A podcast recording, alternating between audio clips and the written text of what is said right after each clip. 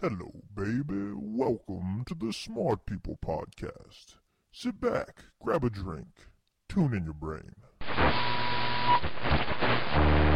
Ask not what your country can do for you. This nation will rise up.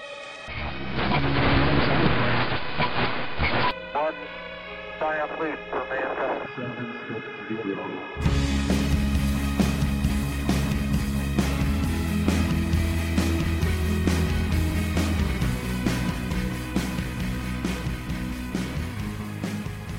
Hello, world.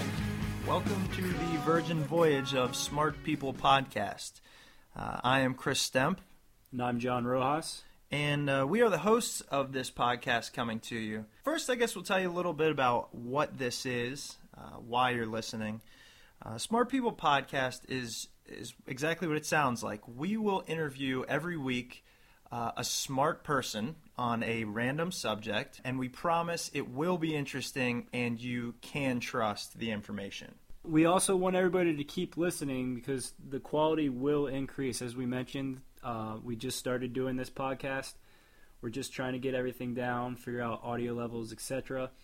Keep listening. You'll hear very good guests and hopefully better audio quality. Uh, basically, you know, how we came up with this was I'll give you a little background on our story. Roach, by the way, as he is commonly known, and I will refer to him as that, uh, except in interviews. Roach and I used to live in Arlington, Virginia, graduated in 2005 from uh, James Madison University, and we were on the, the adult track, if you will. Pretty good jobs, big companies, not as big paychecks, but you know, can't complain and uh, we kind of decided to pick it all up, uh, get out of there, move to Scottsdale, Arizona, o- at least over the winter, and uh, and try some things out. And this was a creation of it.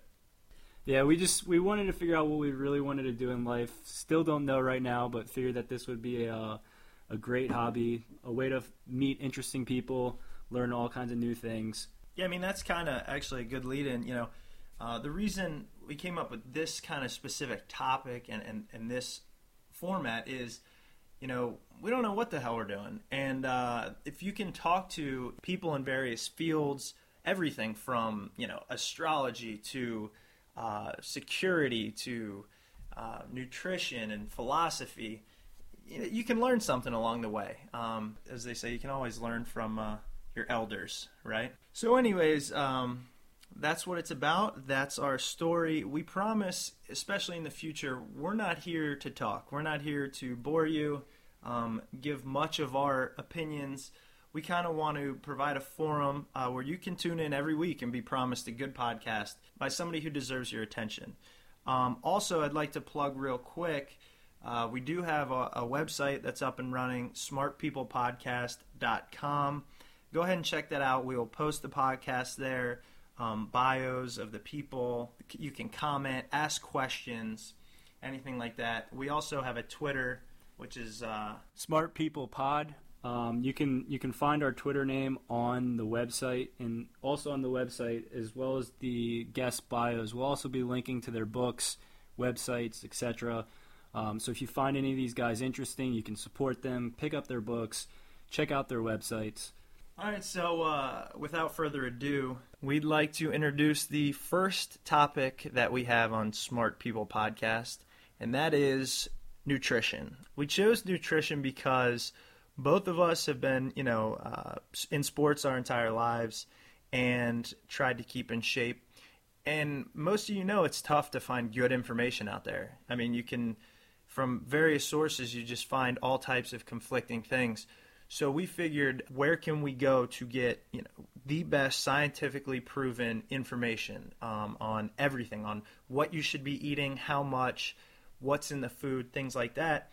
And uh, we we actually found a great guy. So in trying to find out correct nutrition advice, we came across Dr. Walter Willett, who will be our first guest. We got lucky that he, uh, you know, he agreed to be on our first podcast, as we're not well known. We don't have an audience at this point to offer him. But let me just give you an example of how smart these people really are that we're going to be talking to. Um, he's not only an MD, he's also a Doctor PH, uh, which is Doctor of Public Health. He is a professor of epidemiology, nutrition, and medicine at Harvard University. He also is the chair of the Department of Nutrition at Harvard. Um, he's published over a thousand scientific articles regarding various aspects of diet and disease, and um, he's the second most cited author in clinical medicine, which I thought was uh, was actually really interesting. He's best known for his book Eat, Drink, and Be Healthy. And one of the most interesting things about Dr. Willett was his food pyramid that he came up with uh, in comparison to the food pyramid that has been followed by uh, people in the United States for over 50 years. I actually got a chance to have some uh, some good conversation with Dr. Willett prior to recording. We were discussing the fact that low fat, non fat, cholesterol free has been uh, around for a long time, but it turns out that this is actually an unhealthy lifestyle. And Dr. Willett went on to say that the trans fats found in these products are actually higher than if you were to eat foods with healthy fats. Um, he mentioned that not all fats were bad and that the healthy fats have benefits to them. So we're going to go ahead and pick up the interview at that point. point, and here's Dr. Willett.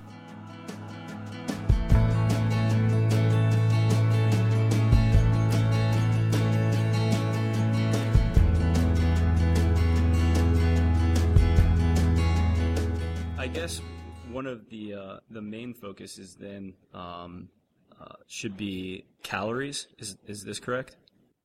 Uh, calories is really important, and there's no single one factor to focus on in diet. In some ways, I liken uh, uh, diet and nutrition uh, to an orchestra.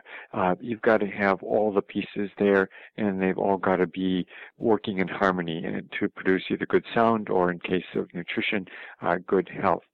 So uh, the overall amount of food we eat, represented by calories, is really important uh, because if that's more than the calories we're burning off, we're going to be gaining weight. And that has become probably the number one nutritional issue in the United States is uh, overweight and obesity have gone up. We're, we're starting to pay huge health prices for that. But uh, calories is important, uh, but the quality or the the type of calories we get is uh, very important as well.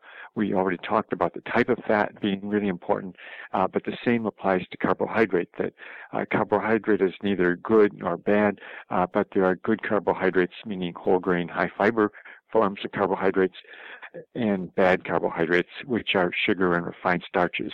Unfortunately, in the American diet, the large majority of calories are from the bad sources, refined starch and sugar. Also, the protein choices make an important difference. It's not just the protein per se, but it's the protein package.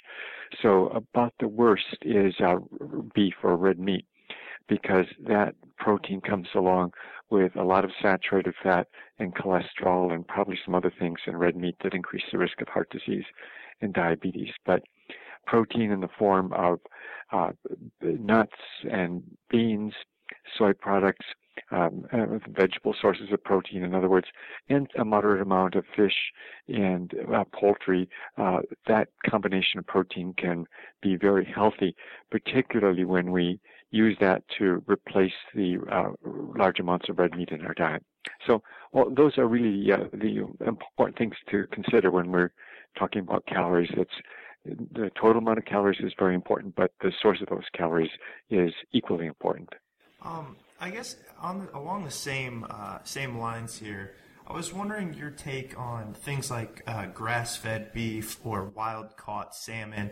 Do you think that um, if you you know stick to more organic, naturally raised um, food products, you know, uh, protein sources, meats, um, is that going to, in the end, you know, be healthier? Can you eat more of it? Say, if you don't eat grain-fed cattle um, and things like that? Is that uh...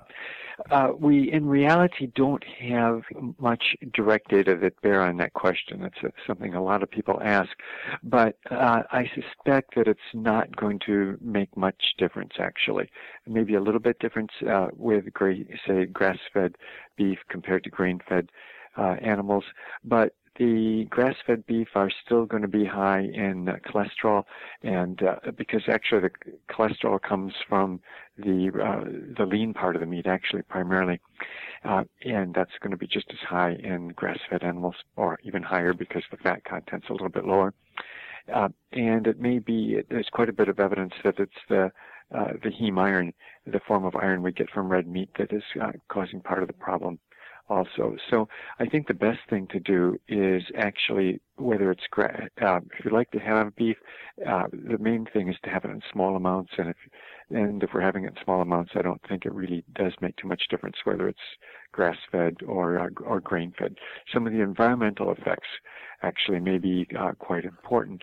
And uh, for our long-term survival and well-being, that certainly is an important consideration. I wanted to take a step back to uh, when you were talking about starches with potatoes and and rice, etc. In your, I guess, revised food pyramid, you have uh, whole grains as being a very important block of that pyramid. Um, can you give some examples of how you should eat whole grains throughout the day, how much you should eat? For example, with lunch, you know, what whole grains should be included to make sure that you're getting enough whole grains for the day? Sure. Um, it, as you say, whole grains do turn out to be really important because uh, the, natural whole grain has not just a lot of fiber in it, but a lot of minerals and vitamins as well. And when we refine that grain, we're taking away the fiber, we're taking away the majority of the minerals and vitamins. And so we've really stripped the grain of its nutritional value. And what's left is the starch. And it's become very apparent that uh, that starch, uh, just like sugar, uh, actually has adverse metabolic effects. And uh, particularly it's a form of grain that's been ground up into fine powder like uh, flour-based products such as bread. And those uh, that form of carbohydrates absorb very rapidly, uh, makes our blood sugar shoot up, creates a much larger demand for insulin production by the pancreas, and in the long run, that uh, increases our risk of type 2 diabetes and, and heart disease and, and other conditions as well. So the, the form of the grain is very important, and we should be looking for the whole grains. That um, it's not uh, very hard to do that. The whole grains are a lot more available in stores than they were even uh, 10 or 15 years ago. So that means instead of having white bread, having whole grain uh, bread, uh, and it should say on the ingredient list uh, as the first ingredient whole, either wheat or whole oats or something like that. You want to see that word whole there. If you're having rice, it means having brown rice instead of white rice. If you're having pasta, having whole grain pasta instead of white pasta. And uh, I think that uh, those are all pretty easy trade-offs. The one trade-off that's not so easy is that there's no such thing as a whole grain potato, and so potatoes are uh, what we eat is almost all starch, and uh, that does have the same metabolic adverse effects as uh, large amounts of white bread. So keeping potatoes really low in the diet is another important thing to focus on, and there, there is no whole grain version of that, unfortunately. There's no exact amount of whole grain uh, that we can uh, specify. The main thing is if you are having grains or potatoes, really be converting those to uh, whole grain forms and, and really trying to minimize the refined form of uh, grains. Uh, and uh, what many people find if they're really uh, just consuming whole grains, weight control uh, becomes easier because that uh, large amount of fiber is more satisfying and it stays in our stomach longer and uh, leaves us uh, less hungry between meals. And and another uh, important aspect of weight control is obviously uh, exercise. And on your food pyramid, I mean, it's the it is the bottom block, which I find you know very interesting. That uh, that's really one of the, I guess, first times that that's been included. Now, with exercise, I mean, times have times have definitely changed compared to uh, people, you know, working in fields and factories. They used to get exercise throughout the, the entire day, and now, you know, most people sit behind desks or or have jobs where they're they're not getting as much exercise as those that worked in the fields. Uh, what does a normal person need to do to make sure that they get enough exercise in a day? What What is your recommended amount, and how can we, I guess, as humans, make up for the fact that we're now working more sedimentary jobs as opposed to the physical jobs that we used to in the past? Right, that's absolutely true. In the past, uh, we didn't think need to think about getting exercise because it was just automatically part of what we had to do in our day-to-day activities. But now, as you say, uh, most of our lives involve sitting or driving or watching television or, uh, otherwise relaxing in a chair. So we have to really make a conscious attempt to make sure we've got physical activity built into our everyday life. And uh, the amount is in general the more the better, but it's actually surprising how even a fairly small amount of exercise compared to someone working in the fields all day can still be very important for our health. And uh, that is the amount of exercise is uh, that's our minimum amount we should be aiming for is about half an hour a day of uh, vigorous, uh, moderate to vigorous activity. That means like walking fast, not just walking slow, but walking fast or running or really uh, being active, active enough to work up a sweat. And uh, if you're uh, just walking, if walking is the only part of it, then you need to probably walk about uh, an hour a day to get the minimum amount of activity that we really need. Uh, uh, more is better. And it's also what we're seeing is it's useful to do not just this aerobic kind of exercise where we walk fast enough to uh, breathe a little faster and work up a little bit of sweat, but also to incorporate resistance training or muscle building kinds of uh, activities into our daily uh, or weekly pattern. Um, and it's impressive, even three or four times a week of resistance training. That means like using uh, elastic bands or weights to uh, strengthen our muscles. Uh, that's very important uh, as well. In part, uh, that's one way of getting upper body exercise that we otherwise don't very often get. But using those muscles and strengthening those muscles actually means that the muscles take up blood glucose more effectively and reduce our need for insulin secretion. And so it really, uh, amazingly, uh, just you can see that within hours of uh, being physically active, uh, metabolically, our uh, we're better off because our muscles are taking up the glucose and reducing our need for insulin.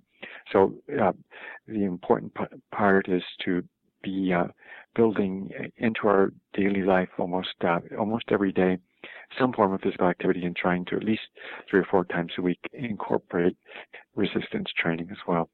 I actually wanted to really quickly, I know we're running out of time here, but um, I wanted to ask you a, a, few questions about things that are uh, very prevalent today in the news, people hear a lot about, and I think we can get confused about or uh, not sure what advice to follow. The first thing I was wondering was basically I've been hearing a lot, you know, about antioxidants these days. Drink pomegranate juice, you know, uh, drink green tea.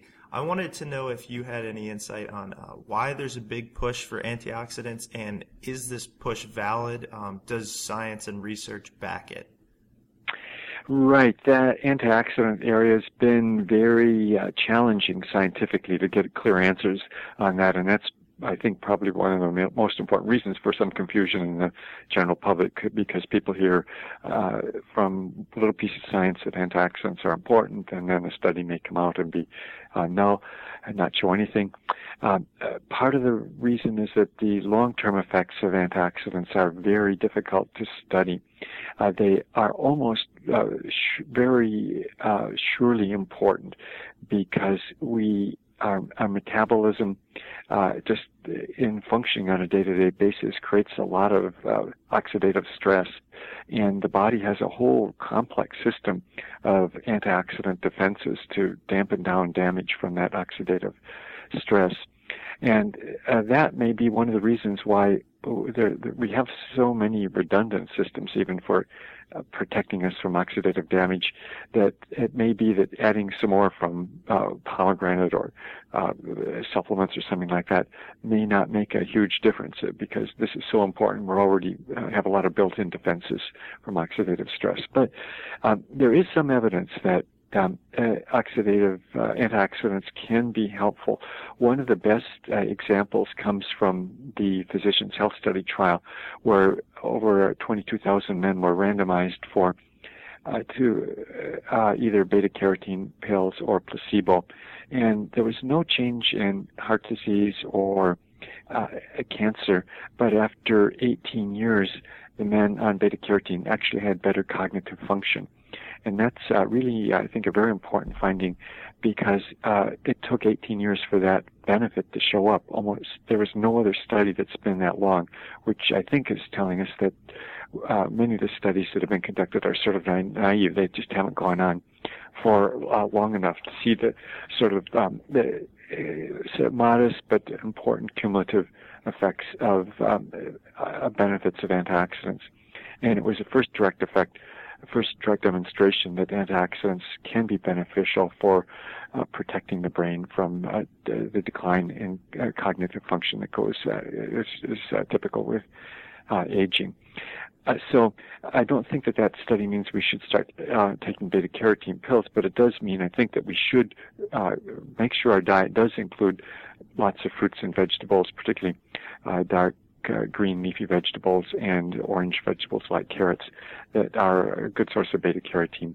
Uh, we don't want to be short on that. So I think the general evidence uh, doesn't suggest uh, taking pills necessarily, but making sure we eat a diet that does have lots of antioxidants in it. I, I'm not so much a fan of uh, pomegranate juice because most of that has a good bit of sugar added, and that probably outweighs any benefit.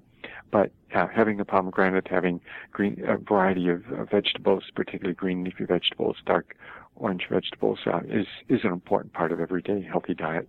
Okay, that's good to know. Maybe clear up a little bit. Also, uh, you mentioned you know weightlifting, how um, how that you know can be very important, and I know that um, growing up doing a lot of weightlifting, uh, I was kind of pushed towards doing protein supplementation. Um, you know, what almost seemed like overconsumption of protein through powders and bars and things like that. Do you have any stance on um, if that protein, you know, the amount of protein recommended is necessary and if overconsumption can cause damage, especially through the methods that uh, are, are available, such as powders and, and drinks and such? I I don't think there's any good evidence that those really make very much difference. Uh, it's really actually the physical exercise itself that is, really helps build up strength. If we were really protein deficient, uh, the supplements might help, but uh, very few Americans are actually protein deficient. If you're having a, a variety of uh, a varied diet with uh, some combination of uh, meat or eggs or dairy products uh, or beans and nuts and whole grains, you're going to you're going to get enough protein, and adding protein supplements on top of that is very unlikely to have much additional benefit. Uh, now, if those supplements are really protein, um, uh, it's probably not going to be harmful unless taken in huge amounts, but you really need to be careful because a lot of the supplements out there do contain hormones in them that can have adverse effects. And so I think it's really better, again, to go uh, get our protein from food. Uh, they, again, the protein doesn't come in isolation. It comes as a package with uh, fat and you want to have uh, protein sources that have healthy fats, which tend to be the vegetable sources of protein and, and fish. Um, and we get other minerals and vitamins when we eat those protein sources as foods that we, we don't get those necessarily uh, taking protein supplements. So uh, the, the, bottom line is that uh, you can be absolutely healthy and strong and you don't need to take protein supplements. Okay, great. Um, all right. Well, I guess in summation for us, um, and, and for maybe for our listeners who haven't had a chance to read your book or have seen the, the food pyramid recommendation that you have, could you give a quick synopsis of, of how you believe you know uh, we should be eating today, and you know just a general idea of how to be healthier through the food that we um, that we use? Sure, uh, it's really not too complicated, and uh, just describing our pyramid, for those who don't have it in front of them, right at the base, as you mentioned, we put regular uh, exercise, physical activity, and and uh, weight control because that really is important. And almost all of us need to consciously build physical activity into our daily life. I would add, by the way, it doesn't necessarily mean going to the gym. You can build it in the way you get to work. I ride my bike to work every day, so I automatically get half an hour of physical activity right there. That does make a difference. I, I'll try to do more on top of that, but that's a good base. Uh, then at the next level of our pyramid, we really put side by side uh, whole grains and healthy fats. And that's out of the reality that the everyone is going to get the vast majority of their calories from some combination of carbohydrate and fat. And what we've seen is it doesn't matter exactly what that percentage is or percentage of fat, uh, calories and fat or carbohydrate. What's really important that we get some combination and that they be healthy forms of carbohydrate, the whole grains, or healthy fats, which are mainly the uh, vegetable plant oils. Then uh, at the next level, we put uh, fruits and vegetables, uh, and we should be consuming those in abundance. Uh, but uh, you, we did not put uh, fruit juices there quite specifically because it's way too easy to get an overdose of sugar from even 100% natural fruit juices. We uh, should be consuming them in, in, small amounts, if at all. We really should be consuming fruits as whole fruits. Then at the next level, uh, we put uh, vegetable sources of protein, beans, including soy products and nuts. Uh, those are those really have a lot of positive health value. And if you want to be a vegetarian, you can get all your protein that way. But if you want to be an omnivore, uh, it's good to have some of those, and then you can also have some protein from uh, fish, from poultry, uh, small amounts from uh, eggs as well. And fish, especially the fish are good to include because they are a good source of omega-3 fatty acids.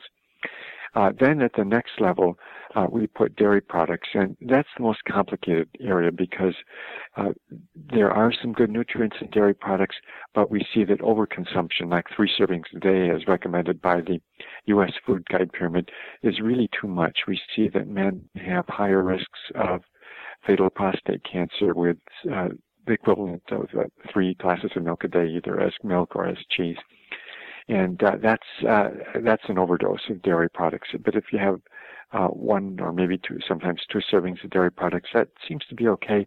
But you don't really need to have any. In fact, most of the world doesn't consume dairy products if they, you can get enough calcium from an otherwise uh, healthy diet. Uh, then up at the top, we put uh, the foods to use sparingly, and that doesn't mean you have to totally eliminate them. If you like them a lot, you can have them, but have them now and then, not on an everyday basis. And that would be uh, foods like red meat and butter, which do have a lot of saturated fat and cholesterol in them. Uh, but even more importantly, up there at the top, we put the refined starches and sugar, the white bread, white pasta, white rice, uh, sweets made out of sugar, and especially uh, sodas and other sugary beverages. Those foods, actually, most of them are at the base of the U.S. Food Guide pyramid, but those foods uh, have lots of empty calories in them. They lead to weight gain, diabetes, heart disease, and, uh, don't have positive health benefits. So those are things we really want to keep low in our diet. Uh, unfortunately, they are the single biggest source of calories in the mainstream American diet. And that's probably that big amount of refined starch and sugar is probably now our number one nutritional problem. Thank you very much. I'm sure our listeners uh, will will be healthier after this. So, uh, so we really appreciate you taking the time out of your busy day. I know you you have a lot to do there at Harvard, but um, Thank you so much. And uh, we'd like to uh, reiterate to our listeners that Dr. Willett um, has a few books out. The the most uh, you know the most popular would be Eat, Drink, and Be Healthy, which is a great book that uh, that we recommend everybody pick up to help them live a healthier life. Thank you very much, and good to talk to you. All right, thank you. Thank you so much. Bye.